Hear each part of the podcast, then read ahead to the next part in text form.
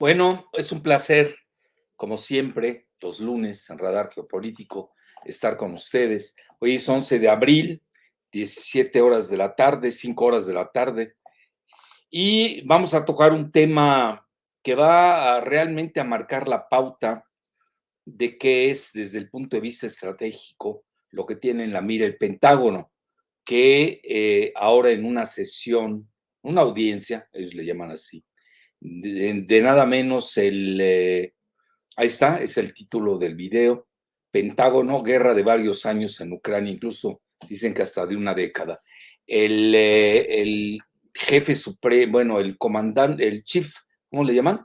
El jefe de Estado Mayor de las Fuerzas Conjuntas, eh, el general Mark Milley, que tiene 63 años, muy controvertido, por cierto, ante el comité de las Fuerzas Armadas de la Cámara de Representantes.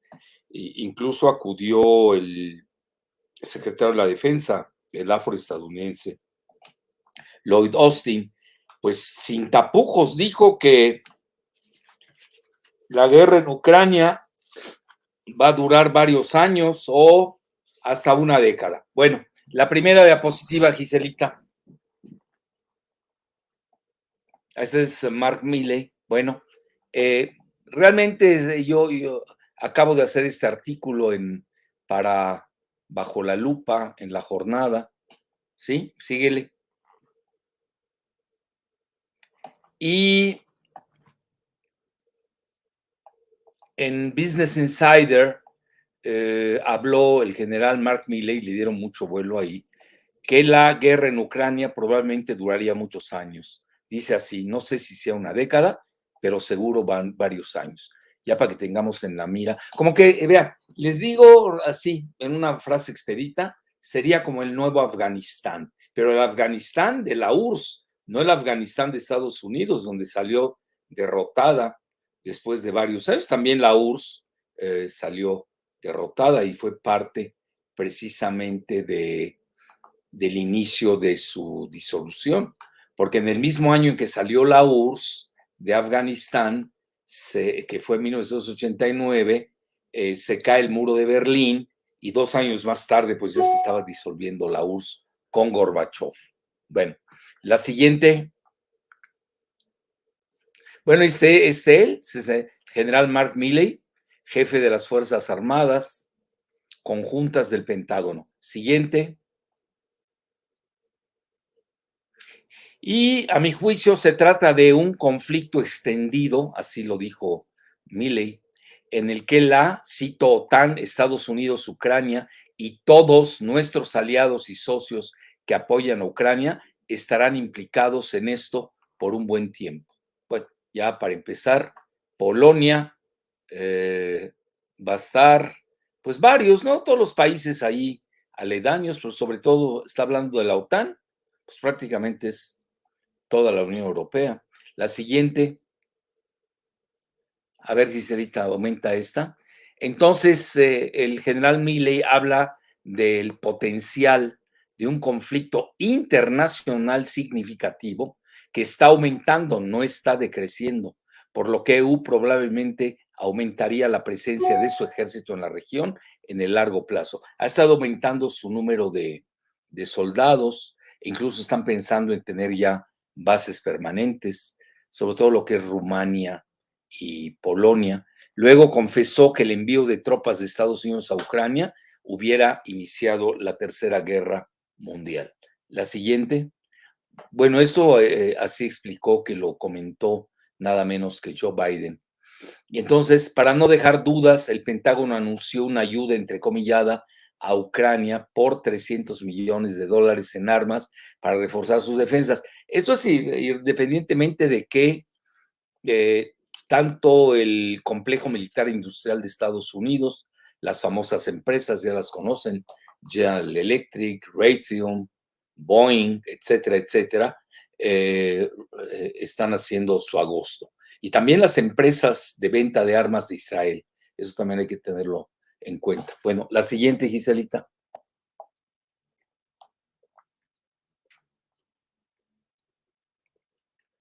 Bueno, ya tienen ustedes Esta es una publicación eh, que se llama Washington Examiner. Eh, no es muy popular, pero tiene buenas notas. Hay que, bueno, yo estoy suscrito. Eh, ahí comenta Boris Johnson que fue en forma temeraria encontrarse con Zelensky en un periplo sorprendente, precisamente a Kiev. Bueno, Kiev ya no está sitiada. Entonces, eh, eh, aquí recuerdo que Boris Johnson tiene un aterrador rechazo ciudadano del 70% y le encanta eh, atizar los fuegos bélicos al borde del precipicio nuclear. Vean, si esto sigue en escalada, tengo que decirlo con mucha responsabilidad, sí pudiéramos estar al borde de, una guerra nuclear, ¿eh? porque para Rusia, Ucrania es un asunto existencial, lo cual no es para Estados Unidos. Lo que está buscando eh, la administración Biden es desangrar a Rusia en Ucrania. Esa es la, tirada. Bueno, a ver, eh, de nueva cuenta esta imagen, Gisela.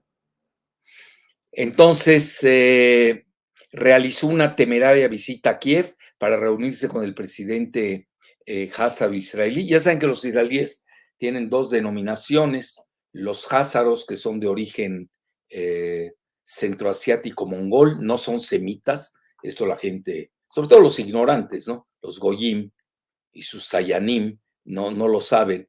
Eh, y los otros que son hasta primos hermanos de los que somos cananeo, fenicios, árabes, eh, son los famosos semitas, que ahí están los misrahim, que además eh, me han comentado el otro día, este, me reuní con unos amigos judíos y me decían que Misrahim viene de, egipcio, de Masar, que porque ahí estuvieron. Bueno, Masar quiere decir Egipto en, en árabe. Sigue Giselita, deja esa.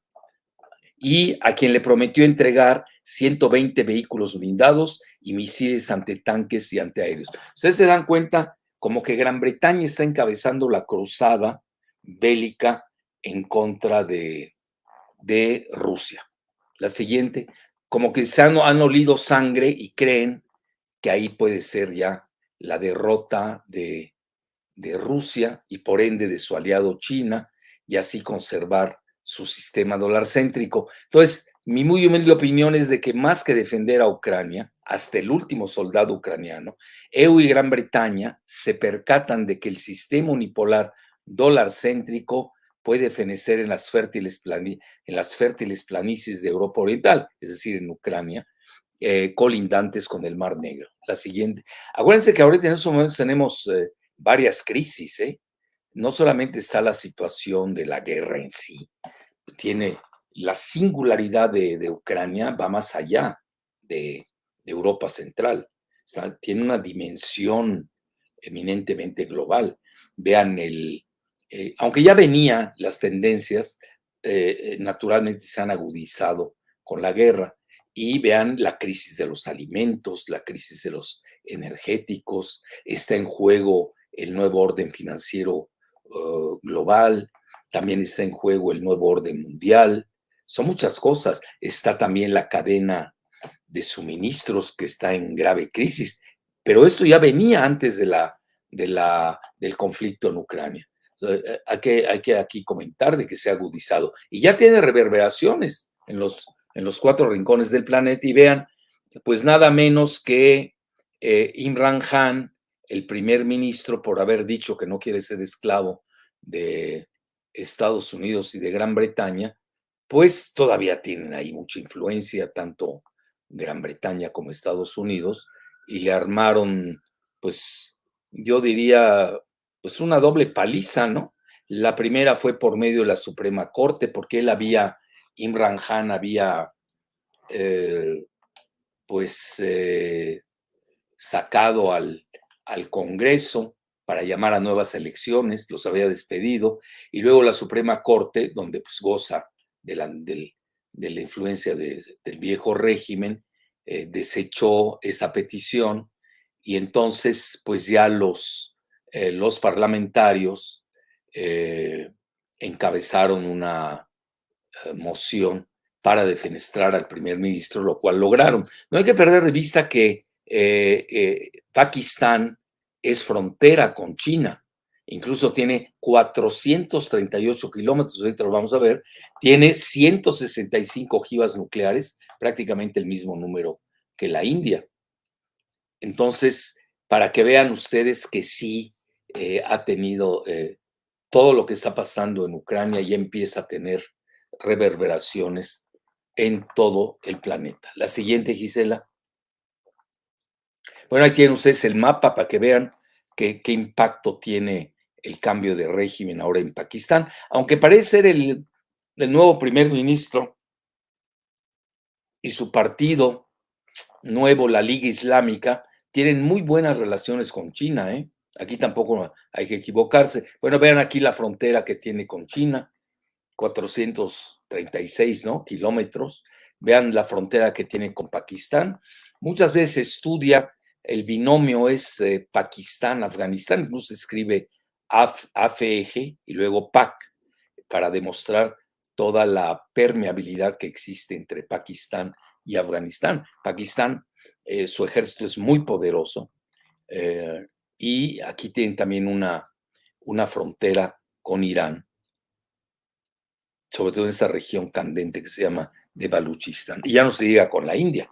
Ustedes recordarán que Pakistán formaba parte de la India y se desprendió por ahí, si no me equivoco, 1948 o 47, ¿no? Luego viene el desprendimiento de la otra parte, la India Oriental, que es Bangladesh, etcétera. Entonces vean que sí, eh, cómo impacta, eh, cómo en ese momento podemos detectar una reverberación de Ucrania que llega hasta Pakistán. Y vean, con eh, su expansión, sus ondas expansivas, Afganistán, que ya de por sí tiene problemas. China, India e Irán. La siguiente, que India, por cierto, no ha jalado con Estados Unidos y ahorita está sufriendo fuertes presiones. Quizás el mensaje sea, tienes que entender que ve lo que le pasó a Pakistán, mañana te puede pasar lo mismo. No, no es tan fácil porque sí, Narendra Modi, el primer ministro de la India, tiene una gran popularidad. Es el, el estadista más popular del mundo. Luego sigue el presidente mexicano Andrés Manuel López Obrador. Son datos eh, eh, que no son de México, ¿eh? son, ahí se maneja, es muy fácil, ¿no? No lo quise poner el link, pero deme confianza. Bueno, aquí tienes, vamos a ver. Y aquí, por ejemplo, el Hindustan Times, que está muy ligado al primer ministro Norendra Modi, comenta precisamente el castigo de Imran Khan, que está pagando el desobedecido a Estados Unidos y el haber visitado a Moscú. Eso lo comenta también Rusia. La siguiente. Por eso muchos hablamos de una tercera, la primera guerra híbrida eh, global. entonces vean, hoy Joe Biden que tiene un rechazo ciudadano del 57%, eh, también corte de caja hoy lo sacó Rasmussen, es una gran encuestadora, eso es en el tracking poll cotidiano que tiene Joe Biden. Y los exégetas del Partido Demócrata, sobre todo esta petriada de házaros israelíes estadounidenses, que son Jake Sullivan, es el asesor de seguridad nacional, Anthony Blinken, véanlo, secretario de Estado, y Vicky Nuland. Entonces buscan repetir hoy en Ucrania el empantanamiento militar de la ex-URSS en Afganistán. Aquí hago un paréntesis. Hoy estaba leyendo precisamente un artículo de, bueno, una entrevista que le hace a Scott Ritter, que es muy serio. Yo, yo le he seguido desde la guerra de Irak. Y Scott Ritter, que es un marín y sabe mucho de espionaje y, mucho de fuerzas, eh, él no es tan pesimista como otros en relación a la duración de la guerra en, en Ucrania. Y al contrario, él cree que no va a haber escalada porque de aquí a, pues que estaríamos siete meses prácticamente con, una, con un rechazo tan fuerte que tiene Joe Biden en el electorado y si pierde las elecciones como se espera al corte de caja de hoy, eh, eh, en noviembre, pues va a despedir a, esta triada Hazara israelí anglosajona, que son los que quieren llevar precisamente el modelo Afganistán a Ucrania. Entonces, en ese sentido están más eh, está más optimista Scott Ritter. Es bueno también leer dentro del seno de mismo Estados Unidos las diversas opiniones, sobre todo de alguien tan connotado como es Scott Ritter. Eh, él fue el primero quien comentó que no habían armas de destrucción masiva en Irak, y luego pues obviamente los Bush se metieron con su vida privada, que no es muy privada que se diga, pero se metieron con ella. Bueno, la siguiente. Bueno, ahí está el Daily Tracking Poll, véanlo, el rechazo de 57%, esto es de hoy, ¿eh? Rasmussen Reports, yo lo sigo mucho, otro que es muy bueno, véanlo, April 11, es hoy, 57% de rechazo de, de, Biden. Con todo y la guerra, los estadounidenses están más preocupados por la inflación y la recesión que viene. Ya Deutsche Bank habla abiertamente de que será a finales del 23, lo cual pues también prácticamente marcaría la ruta de la elección presidencial del 24. Ya se sumó a su pronóstico Goldman Sachs, etcétera, etcétera. La siguiente, Giselita. Bueno, y vean, en Ucrania buscan repetir el empantanamiento militar del Exurs en Afganistán, que resultó una trampa, con ayuda de los yihadistas en ese momento. Ya saben, los mujahidines, yihadistas, que hasta le daba mucho juego Hollywood. Con, ¿cómo se llama este? Con Stallone, ¿no? Que ahí estaba ahí, eh, me acuerdo de sus películas, que en compañía de los mujahidines, que son los guerrilleros sagrados del Islam, por eso así se les llama mujahidines, que son los, los yihadistas vendrían a ser sus nietos. y eh, eh, nada menos que Zbigniew Brzezinski, eh, ahí lo tienen aquí, que fue el ex asesor de seguridad nacional de Carter. Él fue, acaba de fallecer recientemente. Él es polaco, canadiense, estadounidense. Hay que reconocerlo debido a su origen polaco pues padecía rusofobia. Y comentó en una entrevista indeleble de 1998, pues prácticamente nueve años después de la salida de la URSS de Afganistán, le comentó a la revista Le Nouvel Observateur que sí, ellos habían la, eh, con la CIA y los mujahidines, pues se habían adelantado a la presencia rusa, bueno, en ese momento soviética, para tenderle la trampa, lo cual pues tuvieron éxito, hay que reconocerlo. Ahí está, ahí lo dice, ahí lo dice, sí, la CIA entró en Afganistán antes que los rusos, es lo que comentó Brzezinski, lo, lo reporta Rezo Voltaire, que también es, eh, eh, es de nuestro amigo, eh, él es sefardita, curiosamente, o Misraji, es judío semita, Thierry Meissan, que es amigo mío, bueno, la siguiente, ese es clásico este, esta entrevista y la reporta nada menos que Resolver. Yo creo que entre mis archivos yo tengo esa revista porque yo estaba suscrito, desde que yo soy francófono y francófilo. Yo siempre he leído francés. Luego lo dejé de leer y luego ya estoy regresando de nuevo, más ahora con las elecciones que se van a poner candentes en la segunda vuelta. La siguiente, entre Macron y Marine Le Pen. Bueno, y vean, abiertamente es una noticia que viene de la India. Hillary Clinton saluda a los mujahidines por haber expulsado a Rusia y explica cómo hay que librarle demasiadas armas a Ucrania y sería pues, tipo Afganistán, ¿no? Eh, que se puede conseguir ahí. Entonces, ustedes ven como que traen el mismo guion el general Mark Milley, el secretario de la Defensa Lloyd Austin, eh, la triada de Jake Sullivan, Anthony Blinken y Vicky Nuland con precisamente Hillary Clinton. Esa es muy importante esta noticia, como que no permeó mucho en Occidente, pero ustedes saben que nosotros como somos, eh, rastreamos con otra visión el planeta, pues sí, eh, esto lo, lo leí en en un portal de la India, que ahora es obligado leer a la India. La siguiente, por favor. Bueno, entonces con el mismo guion, Clinton Hillary alabó a los mujahidines de haber expulsado a Rusia de Afganistán, por lo que aconsejó otorgar a Ucrania suficientes armas. Ahí lo tienen. Esa es otra.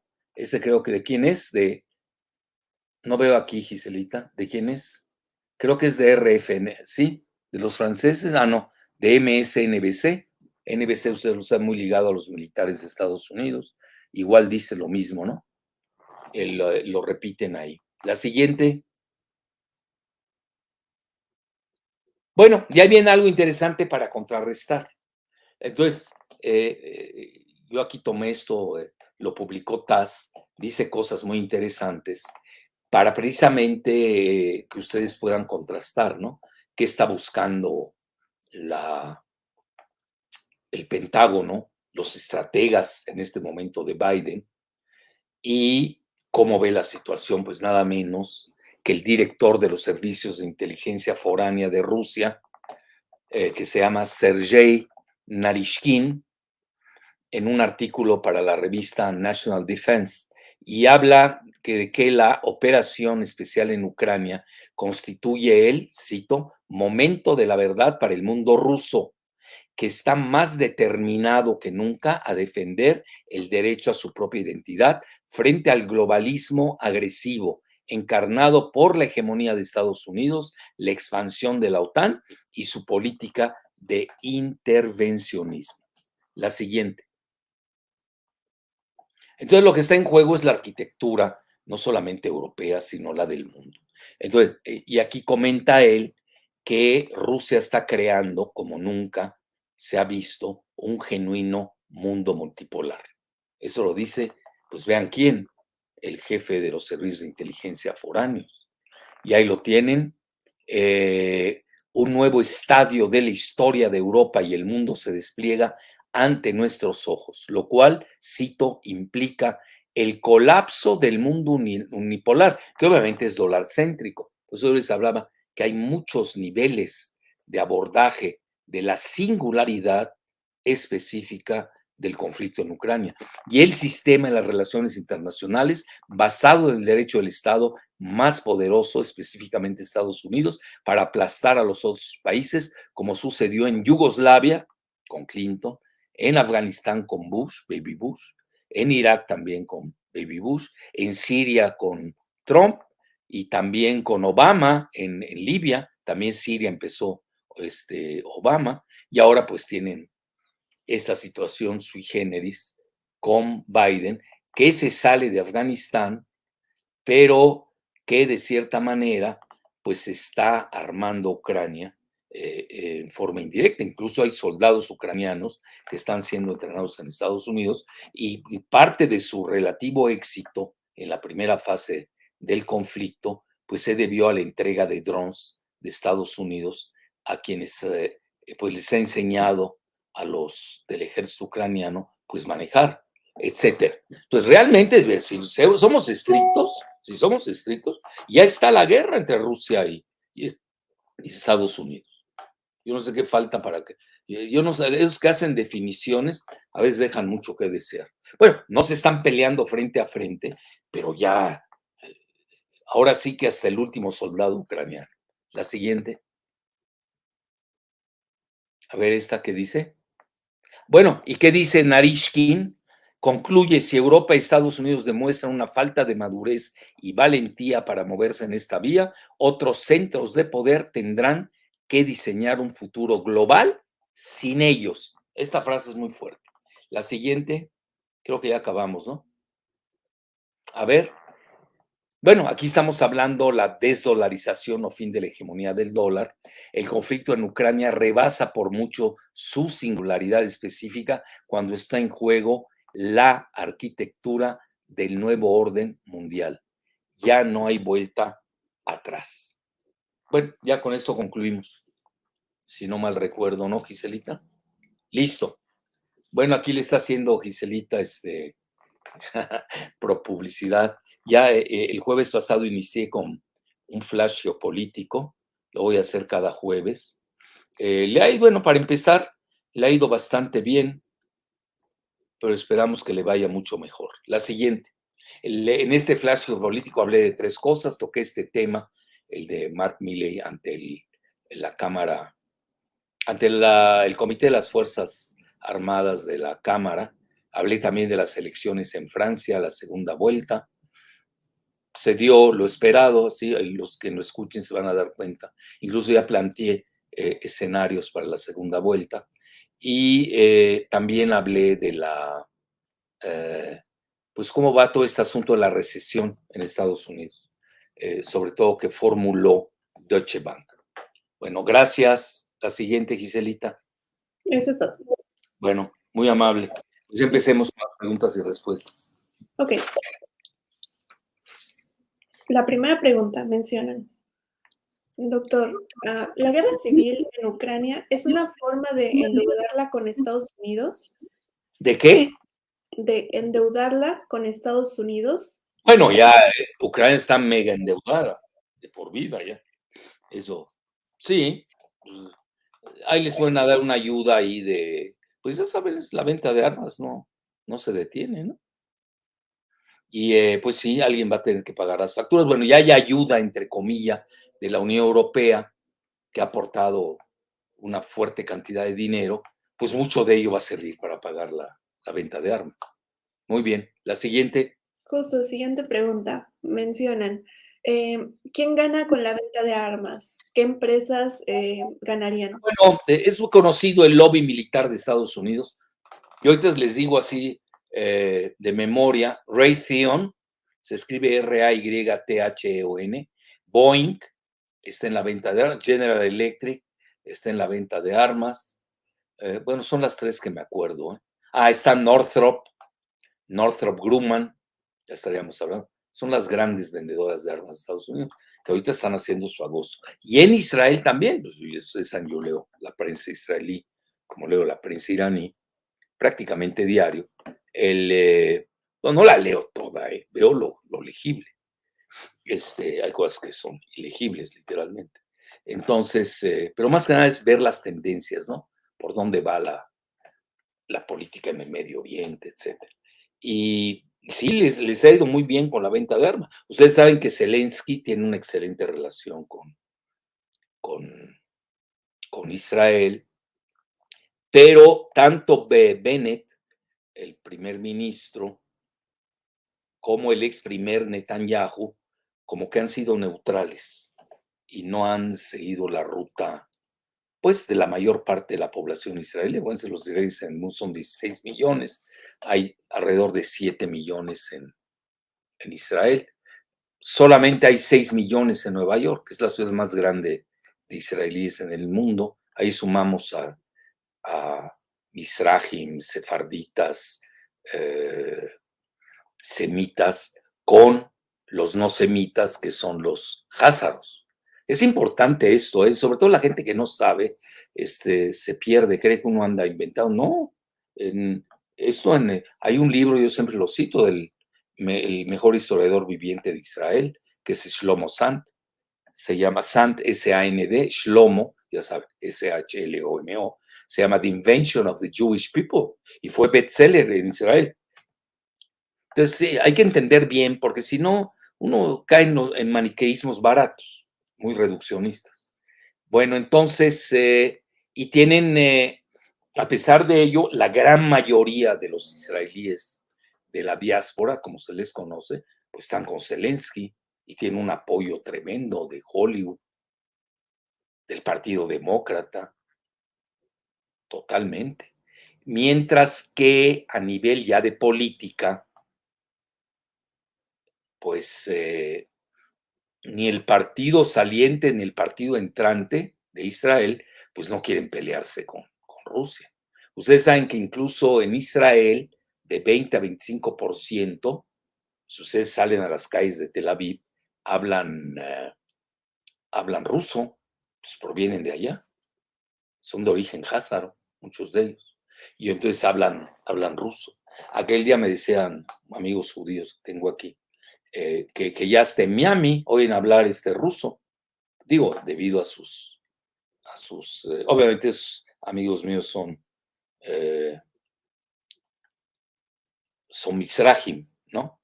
M-I-Z, se escribe R-A-H-I-M.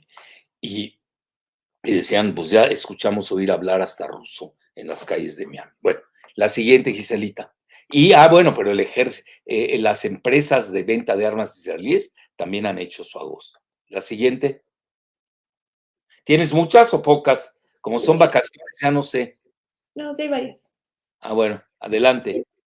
Ok. Eh, doctor Galife, ¿será esta guerra un pretexto para mantener al dólar como moneda hegemónica? Bueno, se depende quién gana y quién pierde. Si no pierde Rusia, vean, lo estoy poniendo suavemente. ¿eh?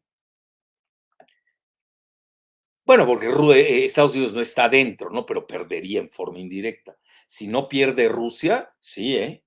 Ah, bueno, ahorita de hecho ya empezó, está en tela de juego su, su hegemonía del dólar. Eh, vean, les recomiendo, hay un artículo, yo leo mucho desde hace, no, no desde ahora la guerra de Ucrania, desde hace 30 años, leo a Michael Hudson. Hudson es como escribe H-U-D-S-O-N.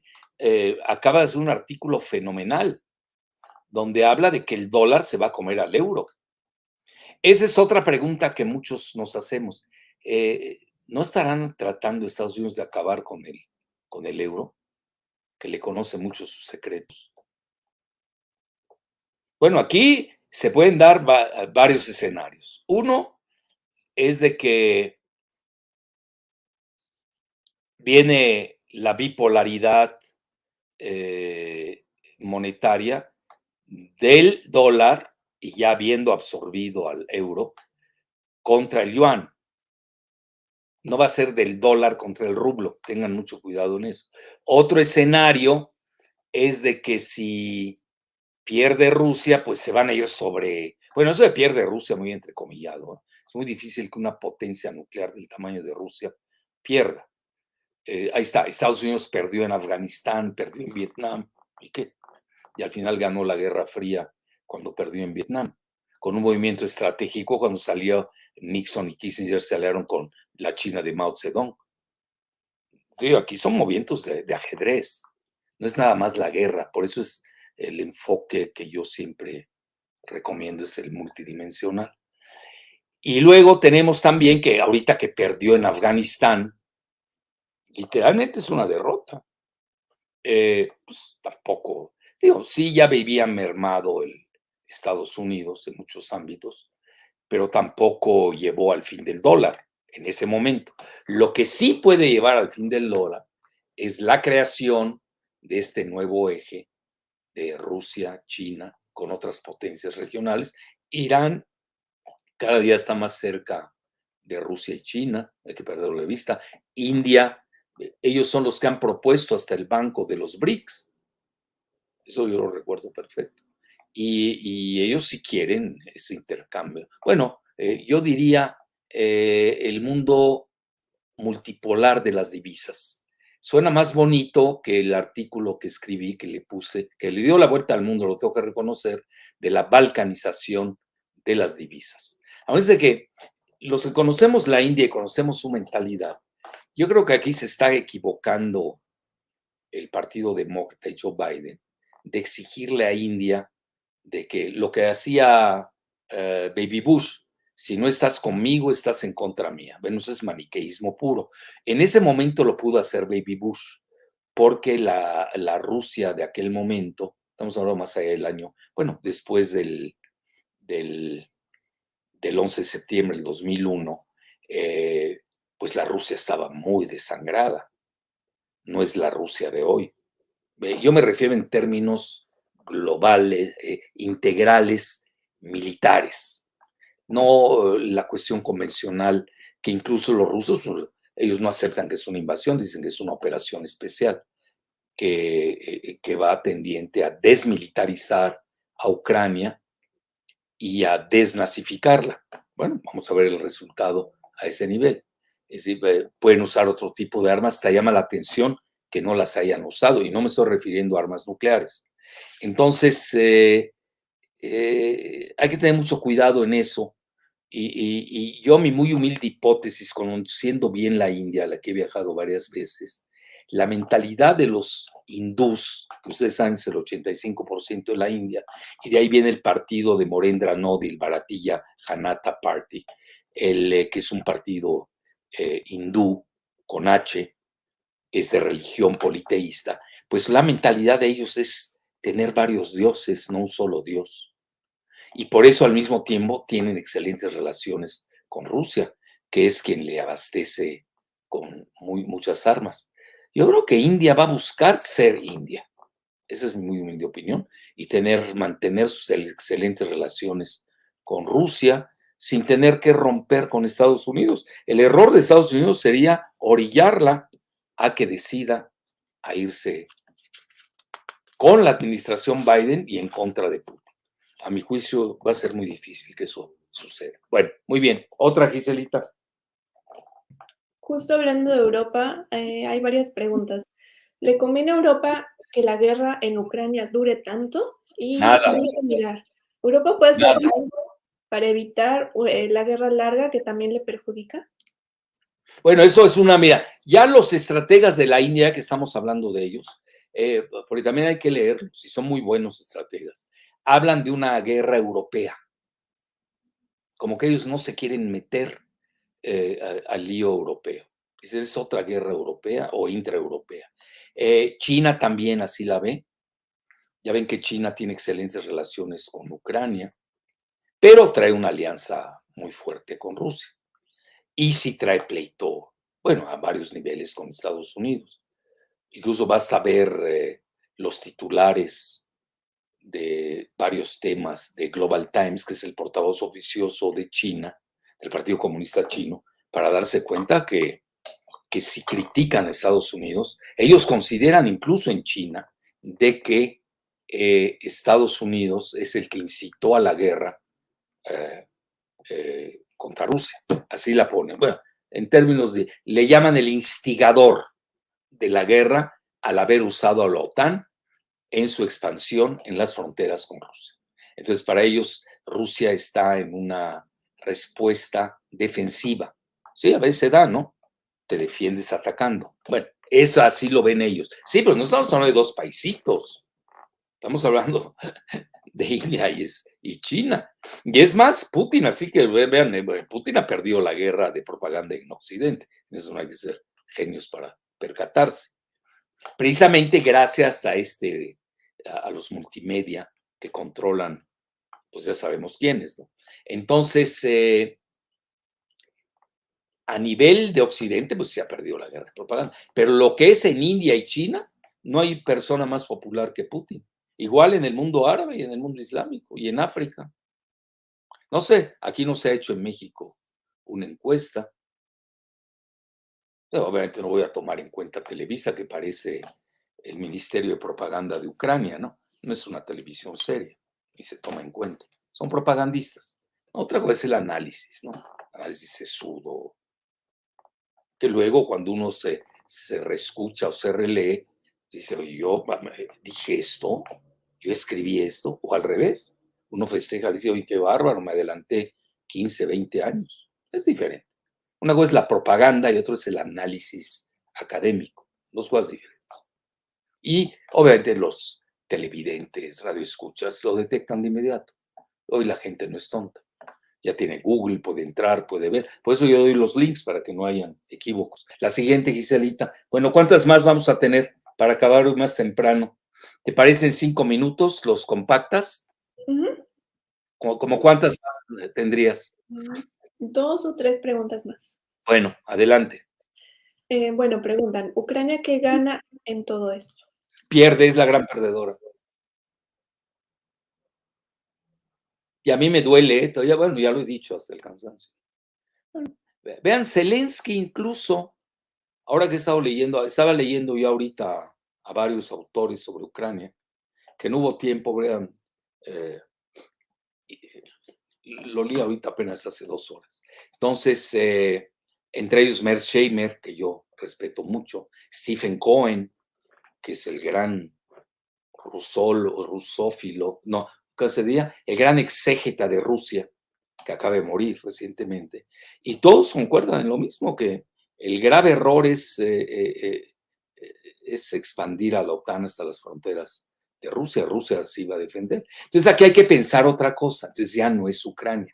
Se trata de crear una trampa al estilo de Afganistán. Y vean, todos estos, los que son, lo digo respetuosamente, los, los que son eh, esta triada Hazara de eh, Victoria Nuland, eh, Anthony Blinken, Jake Sullivan, la misma Hillary Clinton, todo el Partido Demócrata ha brevado mucho del pensamiento geoestratégico de Brzezinski. Nosotros, por ejemplo, en la clase geopolítica de la UNAM, siempre leemos a Brzezinski. Nos guste o no, ahí no leemos por placer.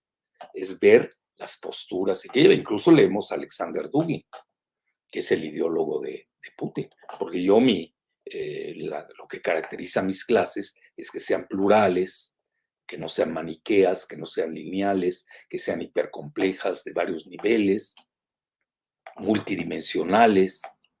Entonces ya, yo le digo siempre a los alumnos, ustedes mismos pueden hacer una teoría geopolítica sin necesidad para el profesor. Ya tendrían esa capacidad. Claro, pero tienes que tener los elementos a la mano y saber a quiénes lees.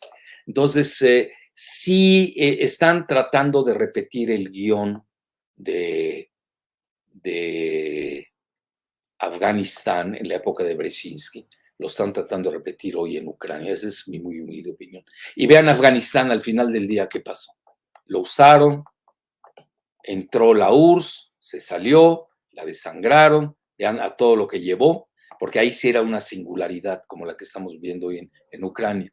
Y luego entró Estados Unidos después del 11 de septiembre, ¿y qué sucedió? Pues ahí sembraron el caos, se salieron, no ganaron, ha sido la guerra más larga de su historia, Estados Unidos, Sí, pero vean el caos. Está en la frontera con China y con Pakistán, allá en Afganistán. Y de paso con Irán también. Sí, no crean, ahí son estrategias. No es ahí de que eh, eh, eh, se llama Ucrania. Por ejemplo, la guerra en Somalia, pues nadie habla de ella. Las otras guerras de las que hablaba el mismo director de servicios de inteligencia foráneos de hoy de Rusia, Yugoslavia, Libia, Siria, Afganistán, Irak, son invasiones de Estados Unidos.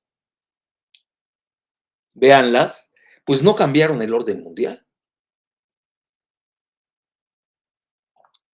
Hay que reconocerlo.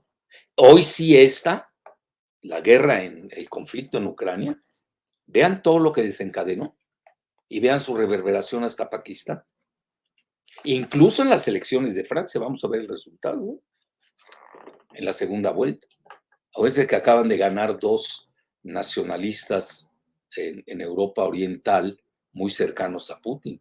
En Hungría, Víctor Orbán. Oigan, Víctor Orbán, el primer ministro, es miembro de la OTAN, miembro de la Unión Europea. Y Vucic, el presidente de, de Serbia, acaba de ganar las elecciones, un ultranacionalista. Entonces vamos a ver la segunda vuelta de, bueno, ahí está mi sello, ya lo vi, de la votación de ayer. Eh, vamos a ver la, segunda vuelta en Francia. ¿eh? Pueden haber sorpresas. La siguiente. Y ya nos vamos, Cicelita. ¿Tienes una o dos? Mm, dos más. Vamos, adelante.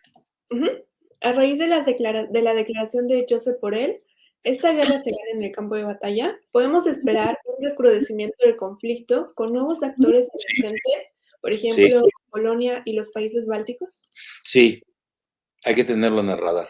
Y más ahora que eh, yo estoy viendo escalada, ¿eh? no estoy viendo, como que están leyendo que Rusia se está desangrando. Eh, Rusia necesita un triunfo antes del día de la victoria del 9 de mayo, que es su celebración del triunfo allá en, en, Moscú. Y parece que necesitan, bueno, esa es la lectura occidental. Yo eso no lo he leído en, en la prensa rusa, ni China, ni, ni de la India. Pero pues hay que leer también lo que dicen los occidentales, y que necesitan ahora les surge una, una victoria. Y sobre todo pudiera ser en el Donbass, la región, ya saben, de Luhansk y de Donetsk. Mm. Bueno, pero también la caída de Mariupol sería significativa, está a punto de caer en cualquier momento. Y eh, pues ahí ya prácticamente con Odessa, que es un puerto muy importante, curiosamente eh, prorruso. Hay que saber bien la, geopolítica doméstica, sobre todo en Odessa, es un gran puerto, pues le cerrarían el, ya la salida al mar de Ucrania. Incluso se puede dar un escenario de que Polonia se lleve un pedazo occidental de, Ucrania. Sí, es complejo, pero de que sí estamos viendo escaladas, sí. Ya ven que Finlandia y Suecia están estudiando entrar a la OTAN en agosto. Bueno, esto sería que literalmente un casus belli para Rusia, etcétera. Una más y ya, Gisela. Una pregunta. Es sobre Rusia, son varias en el chat, pero las condenso en dos. Em, ¿Qué acciones debe tomar o debe realizar Rusia para evitar su empantanamiento en Ucrania? Y muy similar, ¿cuál podría ser un escenario aceptable para los rusos para acordar la paz? Bueno, eh, eh, para la paz, eh, pues era, era aceptable los acuerdos de Minsk, eran aceptables. Hoy ya lo veo ya muy retrasado, incluso en las negociaciones que se han dado entre rusos y ucranianos. estaba en la mesa de que ya se olvidaran de la región del Donbass, es decir, las dos repúblicas de Donetsk y Luhansk, bueno, reconocidas por, por Rusia, y Crimea, que se olvidaran de ella. Y parece que había algo así en la mesa de trabajo. Y no, pues ya al final vimos que se recrudecieron los, los enfrentamientos. Y para que no se empantane Rusia, bueno, Rusia lo sabe. Pues ellos, igual que nosotros, estamos al día en esto, ¿no? Y saben obviamente mucho más. Eh, bueno, tienen que tener presente naturalmente, ellos tienen a su favor en relación a Afganistán, yo ahí sería más eh, cuidadoso con esas eh, comparaciones arrebatadas. Afganistán tiene una característica, tiene la región del Hindu Kush, tiene regiones, sobre todo la parte central de Afganistán, que son montañosas permiten la guerra de guerrillas. En Ucrania, pues es prácticamente una planicie. No, la guerra de guerrillas no se da tanto. Por eso tenemos una gran, gran guerra de propaganda. Había que cotejar si es cierto, si no, todo lo que se comenta. Eh, va dirigida a, a demostrar que Putin es un criminal de guerra, hay que frenarlo porque naturalmente el, tiempo, aunque quiera eh, el Pentágono que corra el tiempo que dure 10 años mínimo, una década o varios años, eh, no creo que Ucrania pueda resistir tanto, ¿eh? eso también hay que verlo. Está muy, muy diezmado el ejército, independiente de lo que se dice de Rusia, que ya lo sabemos, sobre todo lo que sale en la prensa occidental, ¿no? Eh, pero ya hablo de lo que no se habla de Ucrania y la parte que sí hay eh, científicos políticos que lo manejan. Sí le han destruido la mayor parte de su infraestructura bélica. Eh, bueno, hay muchas cosas, no me quiero meter a ello ahorita, no es motivo, todo lo de las armas biológicas, lo de las armas eh, que se llaman radioactivas, etcétera, que se, conocen como dirty bombs o bombas sucias. Yo no conozco bombas eh, limpias, ¿eh? Igual cuando escucho la palabra guerra sucia, pues a mí que me platiquen de una guerra limpia, ¿no? El, y entonces pareciera que es muy difícil la guerra de guerrillas en, Ucrania no se prestaría. Quizás si tuvieran los mares se pueden ayudar con una armada, pues ya también está cerrada. No fue gratuito que lo primero que hicieron, eh, lo que hizo el ejército ruso, fue sellar esa parte de, Crimea. Entonces, eh, hay estrategias, ¿no? Y, naturalmente los rusos lo saben, todos lo saben. Pero yo así, eh, entonces aquí yo diría, habrían dos largos plazos, ¿no? y ahorita ya que qué bueno que me hicieron esa pregunta para, para disecar esos medianos y largos plazos.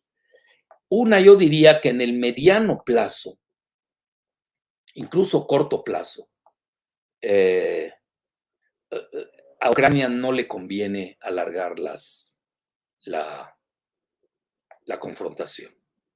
Va en contra de ellos. Ahora, para el Pentágono que trae otra agenda más allá de la singularidad de Ucrania, ya vimos que está en juego. A ver el orden mundial, el orden financiero, el dólar. Estamos hablando, pues esa es la esencia del mundo occidental, de la anglósfera, sobre todo de Gran Bretaña. Eh, yo diría que les conviene alargar, pero ya no sería Ucrania. Yo diría que jale a más países, tipo países bálticos, eh, eh, Polonia, y a ver quiénes se meterían de más. Y esto sí tomaría más tiempo. Yo en Ucrania sola, así per se, creo que ahí discreparía con el general Mark Milley. Pero si quitamos a Ucrania y vemos más allá, porque no veo un Afganistán como tal, no tiene montañas, no se presta su geografía a ello. Y más si le cierran el mar, pues quedarían sus fronteras, que ya sabemos, ¿no? ampliamente conocidas. Entonces, la parte occidental de Ucrania, si jalase a esos países, yo creo que eso sí pudiera prolongar eh, la confrontación, como lo plantea el general Mille, pero ya ella implicaría a varios países de Europa, entonces sería una guerra intraeuropea. Hago una pregunta, ¿estará soñando a eso el general Mille? Vean por otro lado lo que dice Oscar Ritter. Ritter escribe R-I-T-R. Oscar, eh, ¿sí? Ahí se llama Oscar. Creo que sí, ¿no? Bueno, Ritter. No se van a equivocar si lo buscan. R-I-T-R. Eh, sabe mucho, entiende de más. También hay que escucharlo. Y él dice eh, que la escalada tiene como límite las elecciones intermedias de noviembre, en donde quienes la están buscando, que es ya, ya los hemos dicho todo, en todo el programa, todo este canal, este video, eh, pues son Vicky Nuland, Anthony Blinken y Jake Sullivan.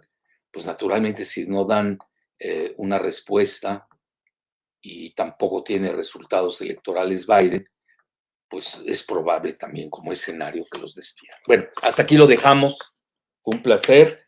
Que tengan una felices vacaciones, buen fin de Semana Santa y nos estaremos viendo el próximo lunes.